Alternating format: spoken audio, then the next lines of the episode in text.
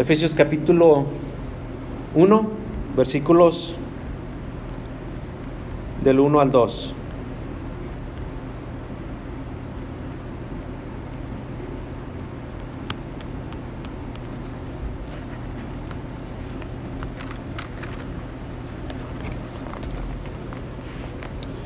Pablo, apóstol de Jesucristo, por la voluntad de Dios a los santos y fieles en Cristo Jesús que están en Éfeso. Gracia y paz a vosotros de nuestro, Padre y del Señor Jesucristo. Oremos, Señor, gracias te damos porque tenemos el honor, Señor, y el privilegio de escuchar tu santa palabra. Tu palabra, Señor, que es eterna, que es maravillosa que es eficaz. Oramos, Señor, para que esta palabra el día de hoy nos pueda santificar, nos pueda limpiar, Señor, de cualquier pecado, de cualquier mancha que pueda haber en nosotros. Que tu palabra, Señor, nos acerque más a ti, que tu palabra nos ayude a conocerte más. Y que el resultado, Señor, sea obediencia y adoración. Te lo pedimos en el nombre de tu Hijo amado Jesús. Amén. Esta carta es una carta obviamente que fue dirigida a la iglesia que se encontraba en la ciudad de Éfeso.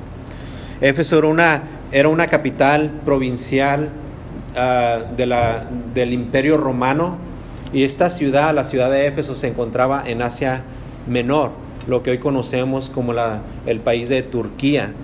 El autor obviamente fue el apóstol Pablo y el lugar donde se escribió esta carta tuvo eh, eh, su, su, origen en, en un lugar muy inusual.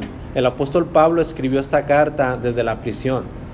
Él estaba en la prisión cuando él escribió estas, estas palabras. Fíjense cómo dice Hechos capítulo 28, eh, eh, versículo 16.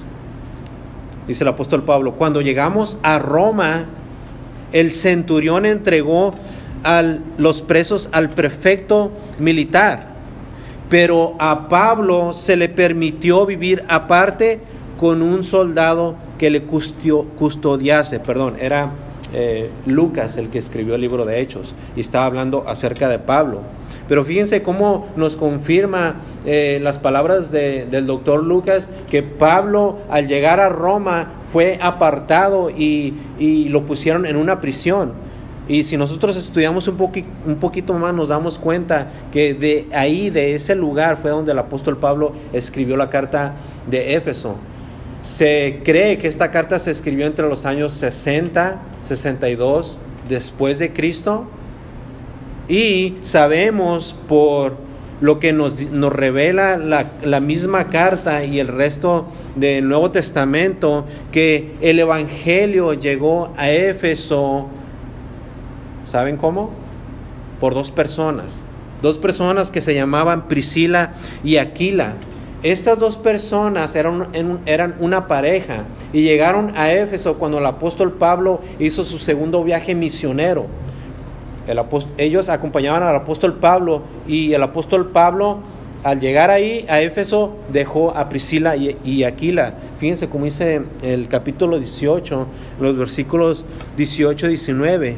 Mas Pablo, habiéndose detenido aún muchos días allí, después se despidió de los hermanos y navegó a Siria, y con él Priscila y Aquila habiéndose rapado la cabeza en Sencria porque tenía hecho voto, y lo dice el versículo 19, y llegó a Éfeso y los dejó allí. Los dejó allí. ¿En dónde? En Éfeso. Éfeso era una de doce ciudades que se encontraba al lado del mar, del mar Egeo. Si ustedes tienen un mapa en su Biblia, ahí pueden encontrar esa área y Éfeso era conocida porque era sede del templo de Artemisa, la diosa Artemisa o la diosa Diana, que por cierto era una de las eh, siete maravillas del mundo antiguo. Y Éfeso era una ciudad que era muy única y especial en el sentido de que Éfeso era un centro religioso. había mucha, pero mucha religión. Cuando nosotros pensamos en un país eh, de bastante religión, podríamos pensar en países como los del Medio Oriente, como Irak, como Siria, como Irán. Podríamos pensar incluso en, en el Vaticano, en la ciudad de Roma. Éfeso era un lugar que se conocía porque había mucha religión. Otra de las cosas por la cual eh, Éfeso eh, era única es porque era cultural, había mucha cultura. Y otra era porque había mucha política. Nosotros podríamos pensar en Washington, Washington DC, y lo único que se nos viene a la mente es política, política, política. Éfeso era una ciudad política. Y otra de las cosas también es que Éfeso era una ciudad portuaria y ahí había mucho comercio. Ah, venían de otros lugares, de otras partes del mundo y empezaban a comerciar. Ahí en ese lugar, en Éfeso, Pablo dejó a Priscila y Aquila. Así que nosotros podríamos asumir que Priscila y Aquila comenzaron la iglesia en Éfeso. ¿Se dan cuenta de eso? Pablo fue en su segundo viaje misionero, y, y, deja a Priscila Aquila ahí y nosotros asumimos que ellos fueron los que comenzaron la iglesia de Éfeso.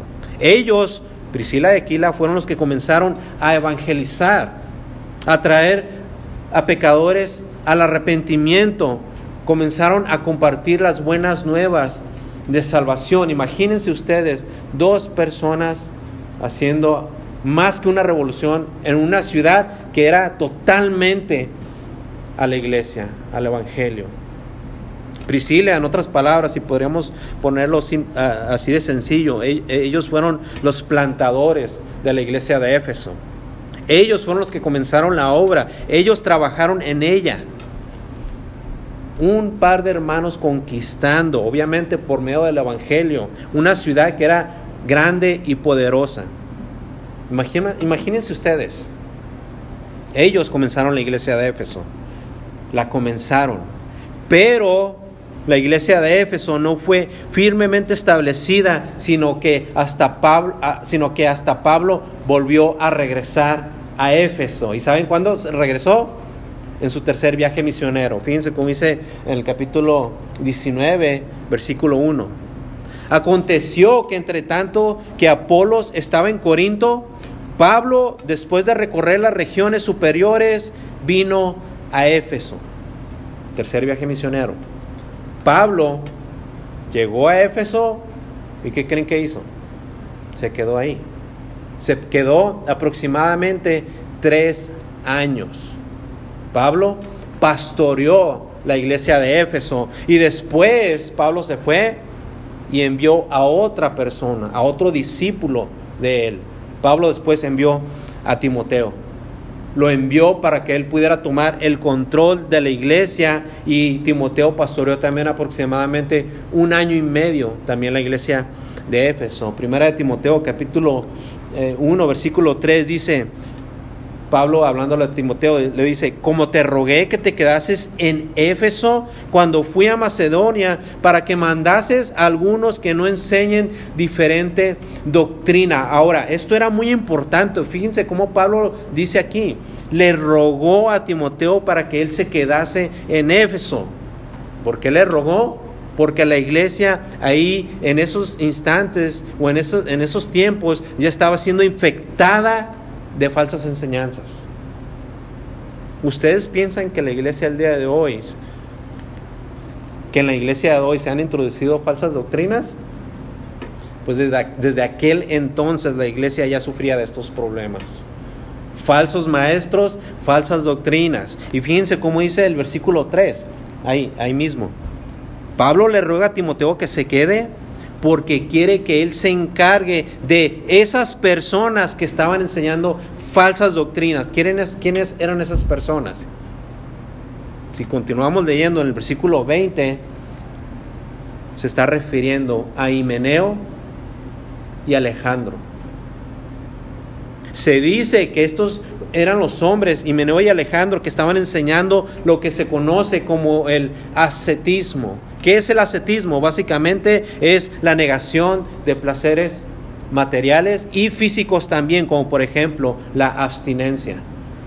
Estos hombres estaban enseñando estos, estas estos tipos de enseñanzas dentro de la iglesia de Éfeso. Eh, pregunta, ¿el ascetismo era bíblico? ¿Qué es lo que la Biblia dice acerca de el no, en este caso, tener relaciones con su esposo o con su esposa? ¿Qué dice la Biblia acerca de esto? Fíjense cómo dice 1 Corintios, eh, capítulo 7, versículos del 1 al 7. Dice el apóstol Pablo, en cuanto a las cosas de que me escribisteis, bueno le sería al hombre no tocar mujer. Pero a causa de las fornicaciones, cada uno tenga su propia mujer y cada una tenga su propio marido. El, el marido cumpla con la mujer el deber conyugal y asimismo la mujer con el marido. Versículo 4, la mujer no tiene potestad sobre su propio cuerpo, sino el marido. Ni tampoco tiene el marido potestad sobre su propio cuerpo, sino quién? La mujer. Versículo 5, no os neguéis el uno al otro, a no ser por algún tiempo de mutuo consentimiento, para ocupados, ocuparos sosegadamente en la oración y volver a juntaros en uno para que no os tiente Satanás a causa de vuestra incontinencia. Mas esto digo por vía de concesión, no por mandamiento.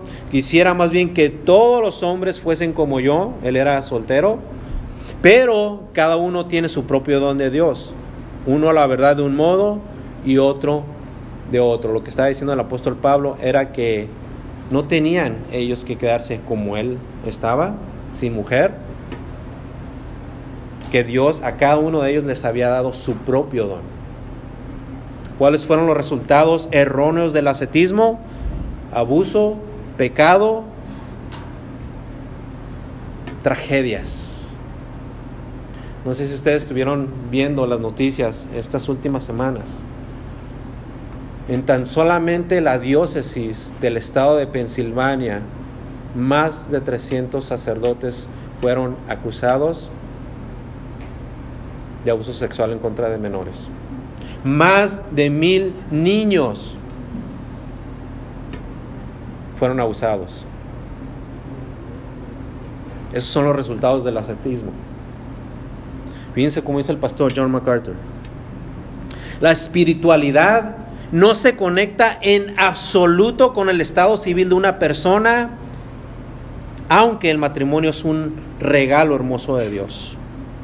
Pablo era soltero, él, siendo soltero sabía que había grandes beneficios para servir a Cristo. Podía servir mejor a su Señor. ¿Por qué? Porque él se podía concentrar bien al 100% a la obra de su Señor. No tenía que ocuparse en su mujer, que no es malo, obviamente, todos los que estamos casados, ¿verdad? Pero dice, yo preferiría que estuvieran como yo, aunque no tienen que. Fíjense cómo dice el versículo Ah, no está. Pero el versículo 8 dice, digo pues a los solteros y a las viudas que bueno les fuera quedarse como yo, pero si no tienen don de continencia, cásense. Pues es mejor casarse que estarse quemando, pero no se casen con, con cualquier persona tampoco, ¿eh? Sean sabios, tengan discernimiento, escojan a la pareja, más que nada, más que nada, una pareja que ame al Señor. Para definir un poco lo que es la continencia. La continencia es un control sobre un sentimiento o impulso para moderar su intensidad. Es una actitud por la cual se moderan y se refrenan las pasiones. Es abstinencia de los deleites carnales, es la acción de contenerse. Esto es lo que está diciendo Pablo. Pero aún así, él de la misma manera no esperaba que todos fueran como él por, porque al mismo tiempo él, sabía que los que, los que se casaban no podían estar eh, eh, sin, sin eh, estarse conteniendo.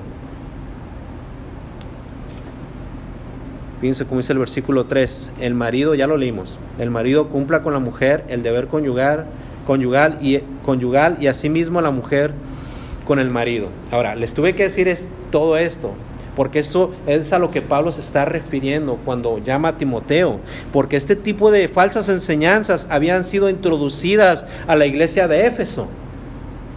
Y estas, en vez de edificar a la iglesia, estaban generando disputas y problemas. Y lamentablemente, así como la iglesia de Éfeso, que fue bendecida y próspera en Dios, tres años, perdón, 30 años más tarde, la misma iglesia, la iglesia de Éfeso, si nosotros leemos la carta, el libro de Apocalipsis, nos damos cuenta que el, el apóstol Juan escribió una carta en donde dice que ellos habían dejado su primer amor.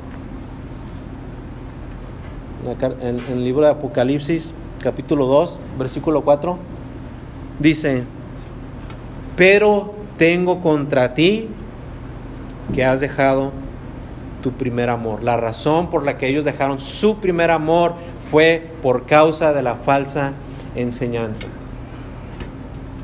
Las malas doctrinas, aquellas que van en contra de lo que ya está establecido en este libro.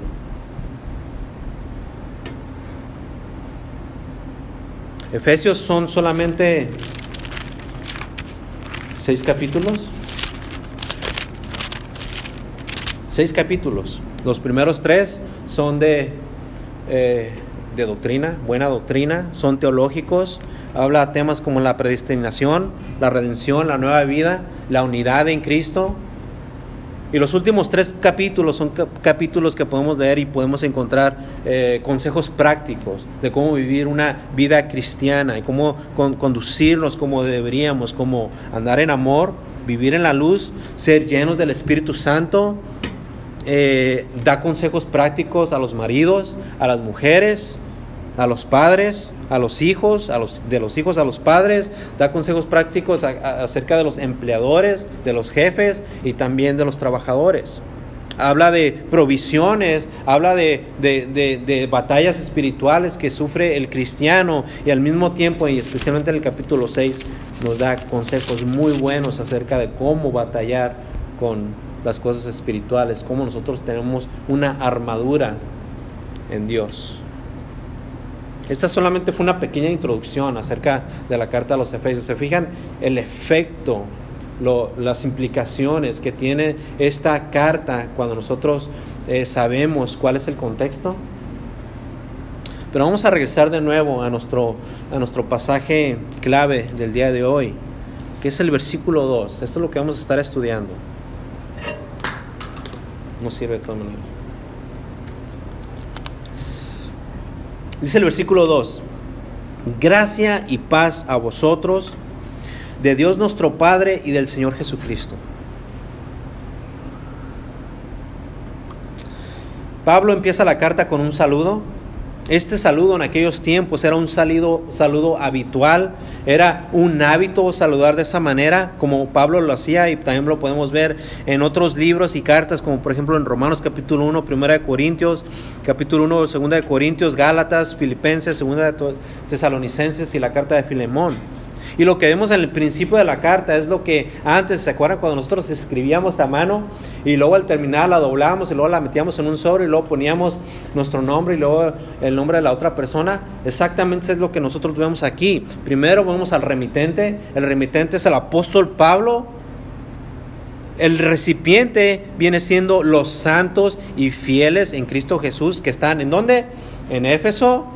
Y luego viene el saludo Gracia y paz a vosotros, de Dios nuestro Padre y del Señor Jesucristo. Y vemos entonces que Pablo comienza su carta, su epístola, con una oración, con una oración de bendición para que Dios pudiera proveer gracia y paz a sus lectores. Esta era una marca distintiva de Pablo, de pedir por la iglesia. Y aunque no es por decirlo así una oración, este saludo, lo que hace el apóstol Pablo al decirlo, hace un llamado para que Dios pudiera impartir una bendición de qué? De gracia y de paz. En lo que es el término gracia, gracia, vamos a concentrarnos un poquito en este término. Pablo no pudo usar otro mejor término que gracia. ¿Por qué? Porque básicamente la gracia la gracia es el corazón del Evangelio. Ahí se encuentra la gracia de Dios, en este mensaje tan hermoso y tan precioso que nosotros creemos y vivimos por Él. Para él, para Pablo, la gracia era la, característica que definía todo su mensaje. Pablo predicaba la gracia. Era la característica que definía el nuevo pacto. Pablo sabía que la iglesia ya no estaba más bajo el yugo de la ley. Romanos capítulo 6, versículo 14 dice, ya no estáis bajo la ley, sino bajo qué? Bajo la gracia. La ley, como nosotros sabemos, revela el pecado. Y si revela el pecado, por lo tanto, condena. Mas no significa que la ley es mala, sino que más bien la ley sirve para reflejar el perfecto carácter de un Dios que es santo y perfecto. Y también sirve para que también nosotros la veamos como un parámetro en el cual nosotros podamos examinarnos a nosotros mismos y decir, a ese nivel es a donde yo quiero estar. Dios nunca jamás había pensado abrogar la ley o invalidarla. De hecho, Jesús mismo dijo en Mateo capítulo 5, versículo 17, eh, Mateo 5, 17 dice, no penséis que he venido para abrogar la ley o los profetas, no he venido para abrogar, sino para qué? Para cumplir. La ley no es mala. Dice la palabra de Dios que la ley es santa. Y dice que el mandamiento es que santo, justo y bueno. Fíjense cómo dice Romanos 7:12. De manera que la ley a la verdad es santa y el mandamiento santo, justo y bueno. ¿Por qué la ley es santa? Porque procede de Dios, tiene fundamento en Dios mismo y nos muestra entonces la ley, el perfecto carácter de Dios que es santo. Eso es lo que hace la ley. Y aquí es donde viene la palabra gracia.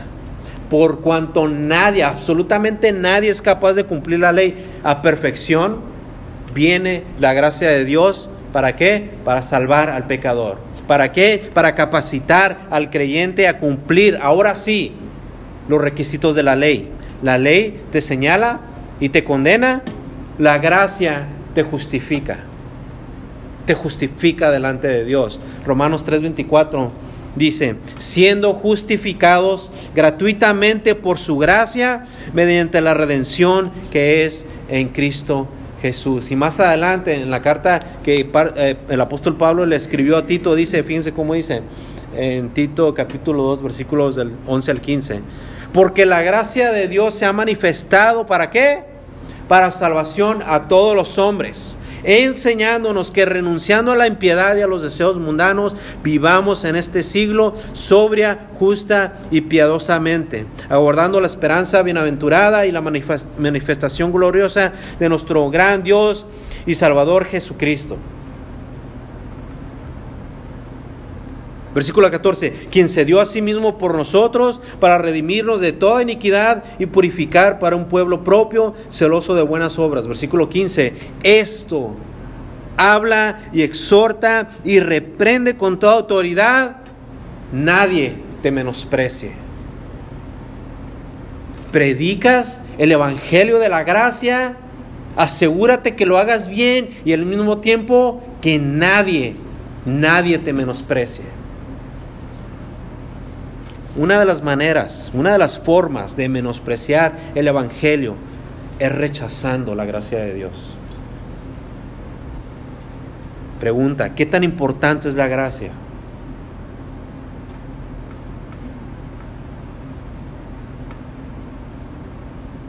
La gracia escuchen bien, aún, aún para los grecorromanos, como así se les llamaba, este término, gracia, era muy importante. Era un término que se empleaba para describir el favor del emperador o el favor de sus dioses hacia, hacia la gente. En el Antiguo Testamento viene del, del hebreo gen, H-E-N, que significa gracia y favor, que, que viene de la raíz Hesed, H-E-S-E-D, que significa misericordia, amor, fidelidad. Era un término que se usaba para referirse a los actos de bondad de Dios hacia su pueblo. Era un término que se empleaba cuando Dios, al decir su palabra y prometía algo, Él lo cumplía. Dios era leal a sus pactos, cumplía todo por su misma palabra y por sí mismo, porque todo lo que Él decía y todo lo que Él prometía y lo hacía con gracia, era porque procedía de su corazón en donde abunda grandemente su amor.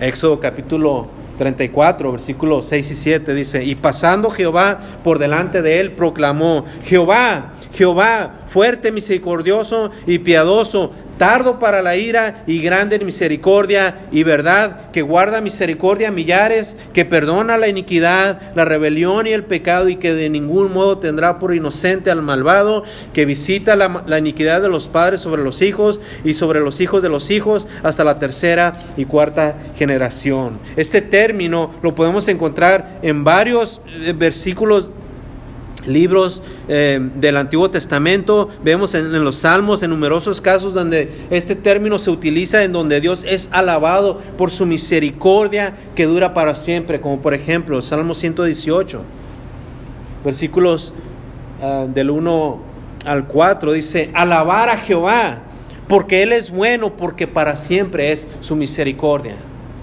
Diga ahora Israel que para siempre es su misericordia. Diga ahora la casa de Aarón que para siempre es su misericordia. Digan ahora los que temen a Jehová que para siempre es su misericordia. Era tan importante este, este término para Pablo, gracia, que nosotros lo podemos encontrar algunas 95 veces a lo largo de todo lo que él escribió, de todas sus cartas. ¿Por qué? Porque la gracia la gracia es la fuente de la justificación. Romanos 3:24 una vez más dice, siendo justificados gratuitamente, ¿por qué? Por su gracia, mediante la redención que es en Cristo Jesús. Gracia como usualmente nosotros lo definimos, es nada más y nada menos que el favor inmerecido por parte de Dios para proveer salvación a los pecadores. Al mismo tiempo, nosotros tenemos que saber que la gracia de Dios no solamente ahí se limita, no solamente sirve para salvarnos de nuestro propio pecado, para salvarnos de, de del mismo infierno o incluso de la misma justicia de Dios. La gracia también, fíjense, provee preservación y provisión por parte de Dios. En otras palabras, la gracia nos guarda del mal, nos libra del mal, nos aparta del pecado y, y nos provee del sustento diario a nuestras vidas y a nuestras familias. ¿Quiénes desayunaron el día de hoy? Le hice así. Esa es la gracia de Dios. La gracia de Dios sustenta sus vidas. La gracia de Dios, fíjense, también eh, nos capacita para vivir una vida conforme. La mayoría de nosotros no estamos conformes con lo que tenemos, con lo que, con con lo que estamos viviendo. La gracia de Dios nos, vida, nos, nos, capacita para vivir una vida completa, una vida llena, una vida sin queja, una vida en donde todo lo tenemos en Cristo. Unos dicen no a la mediocridad, refiriéndose a la pobreza. La gracia de Dios siempre nos es suficiente. Unos dicen no a la enfermedad. La palabra de Dios nos dice que la gracia siempre es suficiente y el perfecto ejemplo lo podemos encontrar en las mismas escrituras. Cuando Pablo, sufriendo, sufriendo físicamente, nos revela la gracia de Dios. Segunda de Corintios capítulo 12, versículos del 1 al 10. Ciertamente no me conviene gloriarme, pero vendré a las visiones y a las revelaciones del Señor. Conozco a un hombre en Cristo que hace 14 años, si en el cuerpo no lo sé, si fue fuera del cuerpo no lo sé, Dios lo sabe, está hablando de él mismo. Fue arrebatado este hombre hasta dónde? Hasta el tercer cielo. En otras palabras, fue llevado a la misma presencia de Dios, al cielo. Y conozco al tal hombre, si en el cuerpo, fuera del cuerpo, no lo sé, Dios lo sabe, que fue arrebatado al paraíso, donde al estar ahí, fíjense lo que escuchó, oyó palabras inefables que no le es dado al hombre expresar no podía explicar lo que escuchó con términos humanos. Versículo 5. De tal hombre me gloriaré, pero de mí mismo en nada me gloriaré, sino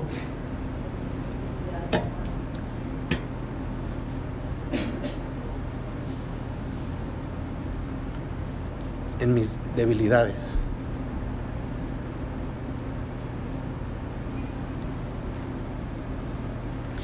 Sin embargo,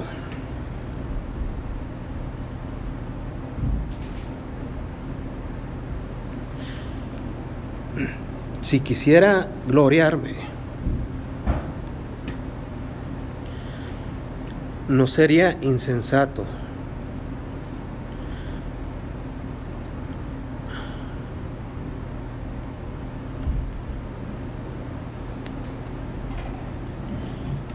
Perdón, hermanos. No seré insensato porque diría la verdad, pero lo dejo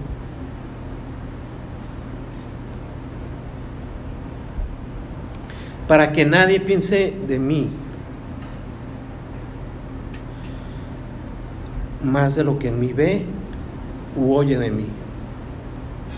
Y, y, para que la grandeza de las revelaciones no me exaltase desmedidamente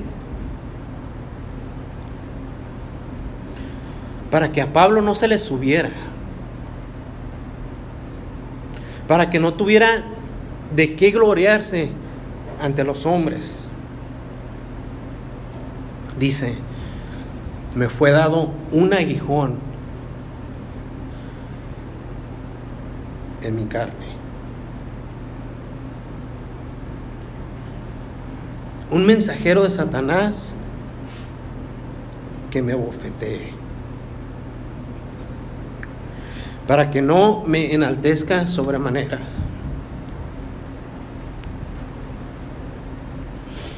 El apóstol Pablo sufría físicamente. Por esa razón, fíjense lo que dice el apóstol Pablo en el versículo 8. Respecto a lo cual tres veces he rogado al Señor que lo quite de mí. tres veces orando al apóstol Pablo. Y no oraba nomás, Señor, quítamelo, no. El apóstol Pablo era un hombre de oración. Un hombre que dedicaba mucho tiempo a la oración. Tres veces el apóstol Pablo le pidió al Señor que se lo quite. Versículo 9. El Señor me respondió,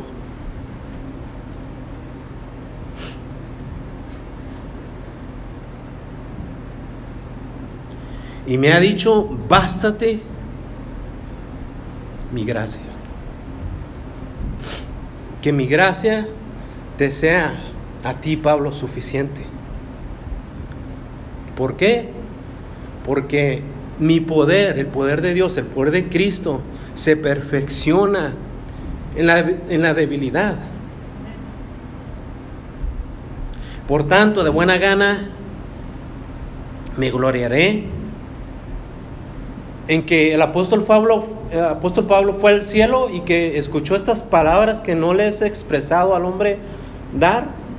¿En qué dijo el apóstol Pablo que se iba a gloriar?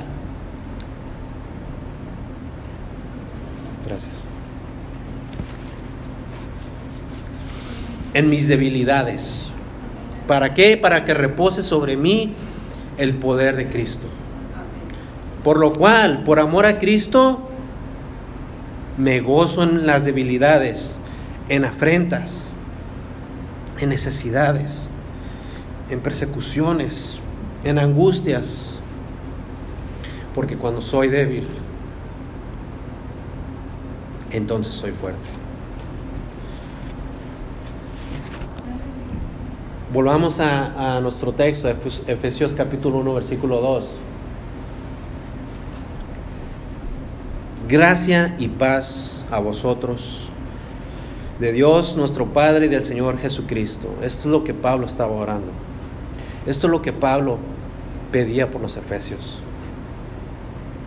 Una vez más, Pablo en, su carta hacía este saludo introductorio, se presenta, eh, se, se autorrevela, eh, les dice exactamente quién es Él, se dirige a los efesios y luego hace un ruego a Dios. ¿Para qué? Para que Dios pudiera derramar de su provisión de gracia a los efesios. Eso, eso era todo lo que hacía el apóstol Pablo.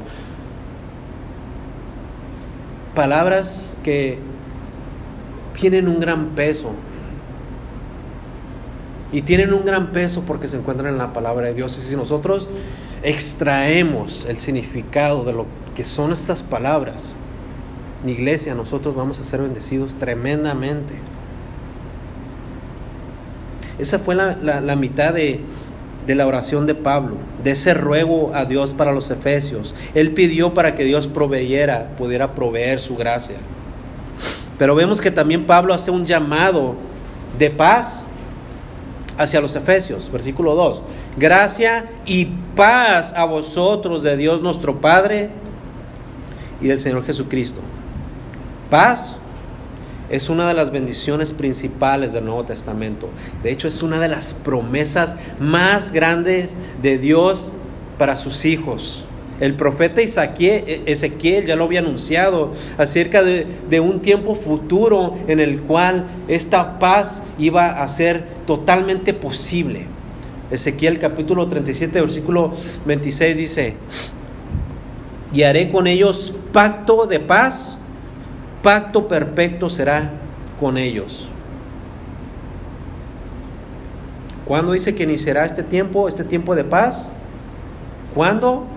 Seguimos leyendo, seguimos estudiando las escrituras. Isaías capítulo 9, versículo 6, profecía, porque un niño nos es nacido, hijo nos es dado, y el principado sobre su hombro, y se llamará su nombre admirable, consejero, Dios fuerte, Padre eterno, eterno, príncipe de paz. En ese tiempo, cuando nacería este niño, iba a venir paz. También Zacarías, el profeta Zacarías lo describe, lo describe como alguien que vendría a traer paz a las naciones. Eh, Zacarías capítulo 9, versículos 9 y 10. Dice, alégrate mucho, hija de Sión, da voces de júbilo, hija de Jerusalén, he aquí tu rey vendrá a ti justo y salvador, humilde y cabalgando sobre un asno, sobre un pollino, hijo de asna. Versículo 10. Y de Efraín destruiré los carros y los caballos de Jerusalén y los arcos de guerra serán quebrados y hablará paz a las naciones y su señorío será de mar a mar y desde el río hasta los fines de la tierra. Eso es en el Antiguo Testamento. Vamos al Nuevo Testamento, en donde vemos el anuncio del nacimiento del Mesías. Lucas capítulo 2, versículo 14. Y en la tierra, perdón, gloria a Dios en las alturas y en la tierra qué? Paz, buena voluntad para con los hombres. Cuando Cristo se estaba eh, eh, despidiendo, eh, después de partir, antes de partir, lo afirma también en el capítulo 14 de Juan, versículo 27, Jesús dice, la paz os dejo, mi paz os doy. Yo no os la doy como el mundo la da, no se turbe vuestro corazón y tenga miedo. En el capítulo 20, versículos en el 19 y en el 26 también. Dice, cuando llegó la noche de aquel mismo día, el primero de la semana, Estando las puertas cerradas en el lugar donde los discípulos estaban reunidos por medio de los judíos, vino Jesús y puesto en, medio les dijo, paz a vosotros. El versículo 26 dice, ocho días después estaban otra vez sus discípulos dentro y con ellos Tomás. Llegó Jesús, estando las puertas cerradas, y se puso en medio y les dijo, ¿cómo? Paz a vosotros. Lo que Jesús estaba haciendo, estaba afirmando lo que había dicho previamente. Cuando Jesús dijo estas palabras, Él ya había resucitado. Al haber dicho esto, Jesús estaba afirmando lo que Él ya había dicho cuando estaba en la cruz. Cuando dijo, consumado es. Esto quería decir, cuando Jesús dijo consumado es, quería decir que su obra, que la obra de Jesús, o sea, su perfecto sacrificio, su derramamiento de sangre, su muerte, traería paz entre Dios y el hombre. Paz. Paz entre un enemigo y entre un Dios que es justo y santo y perfecto. Paz entre Dios y el hombre. No una paz cualquiera, o como, la, o como la paz que nosotros conocemos, sino una paz que nos da seguridad completa, que nos da calma en medio de la tempestad, una paz verdadera, aún a pesar del dolor, del hambre, del miedo o incluso de la muerte. Esto, esto era lo que los apóstoles, apóstoles anunciaban y predicaban un mensaje de paz. Hechos capítulo 10, versículo 36 dice,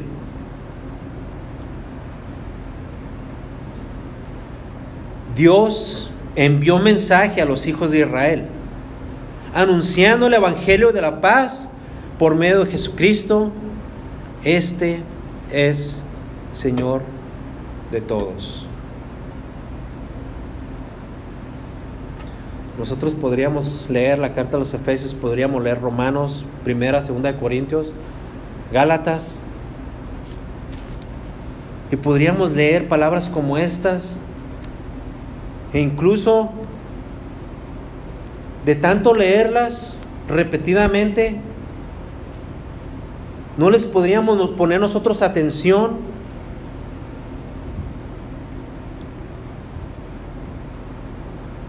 Pero si oramos y pedimos y rogamos a Dios que nos ilumine lo que Él quiso decir en aquel, en aquel entonces, nuestra vida sería completamente distinta. El apóstol Pablo les dijo a los efesios, gracia y paz a vosotros de Dios nuestro Padre y del Señor Jesucristo. Pablo se lo dijo a los efesios, los efesios eran la iglesia del Señor.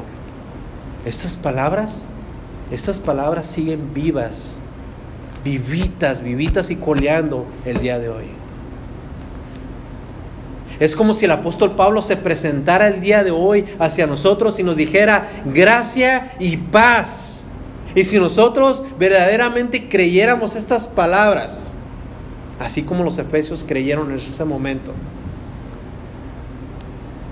seríamos otros, completamente otros. No estoy diciendo que no vamos a, a sufrir, que vamos a ser perseguidos, que nos van a señalar. Estoy diciendo que la gracia, la gracia de Dios nos va a mantener ahí, a pesar de todo eso que nos está sucediendo. Que la paz de Dios nos va a dar una tranquilidad una tranquilidad más grande que el hombre más rico de este mundo. Oremos para que Dios nos ilumine en esta mañana estos dos términos, gracia y paz. Y que al iluminarnos nosotros podamos apropiarnos de eso y podamos vivir con gracia y paz.